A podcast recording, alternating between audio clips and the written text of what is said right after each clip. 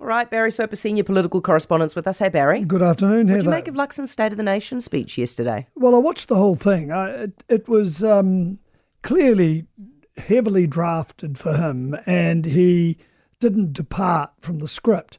And of course, he would have been reading it on auto cue. I thought the performance was um, probably fairly pedestrian. Uh, you know, a lot of the State of the Nation's address you see, there's sort of the rising crescendos, the fall in the voice, and a bit of passion there. But I guess he was there to get out the message. And the You message wanted some American rah rah politics stuff. well, I sort of like that. I've Yeah. always enjoyed it, but uh, you don't see much of it these days. But um, the point that he made made was uh, to the party faithful was that uh, the National Party to lead a government wasn't elected to stay the same as we've seen over the past six years. Uh, the tough choice choices ahead, he said, will come, and he never mentioned tax, which to me was quite interesting. Um, maybe they're backing away a bit from that or softening us up for the May budget. Um, of course, um, uh, Nicola Willis will have a pre-bud or a pre-budget statement on March the 27th, so we'll get an idea of just how hard this year is going to be. Uh, Luxon uh, did tell Kiwis if they work hard, then they'll get ahead. Yeah. And I've got to say, that was very much the theme of his post cabinet news conference over the past hour. He's still going on at the moment.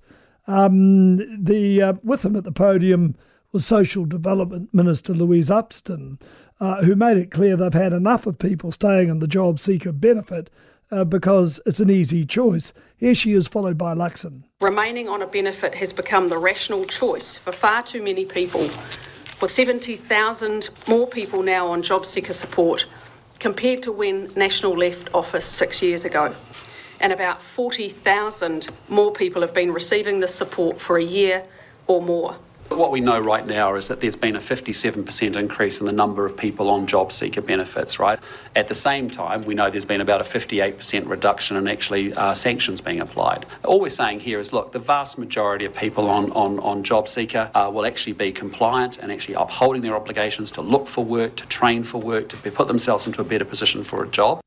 If you think the Bolger government was tough in the early 90s, I think we've got tougher coming for the beneficiaries in this country. And look, when you look at the figures, they are ridiculous.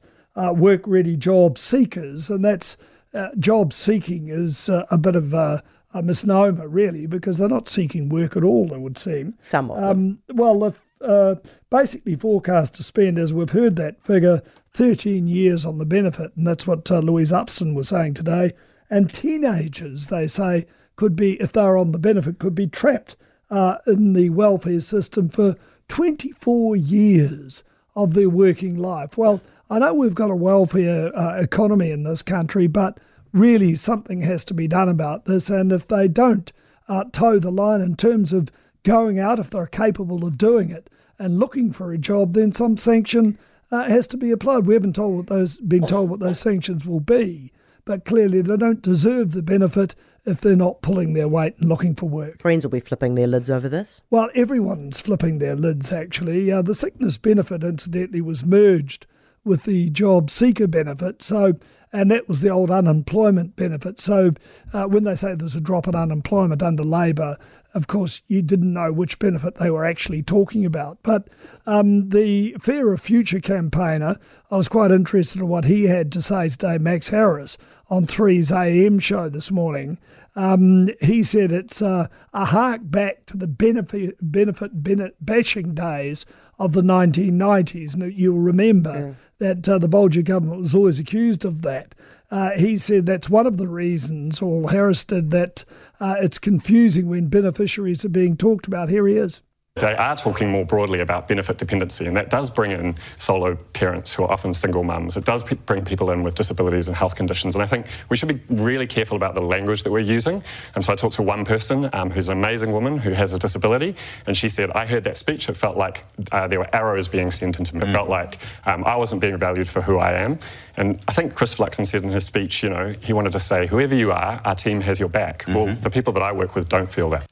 Yeah, well, that's uh, that's from the uh, the beneficiary support network. Yeah. But uh, clearly something has to be done in this country with the amount of money we're spending out. And uh, to that end, Louise Upston has written to the head of MSD saying that, uh, look, that she expects them to do more. And it's going to be hard for them because they're expected also to find uh, cuts of more than 6%. Mm. Uh, and uh, people, uh, case managers would, you know, if, you go, if you're cutting the numbers, it's going to be very hard for them to perform uh, better than what they've been doing, I guess. Oh, there's heaps of fat in the public service. You just have to look at the list well, of things they waste money on. Barry, thank you. Appreciate it. Barry Soper, Senior Political Correspondent.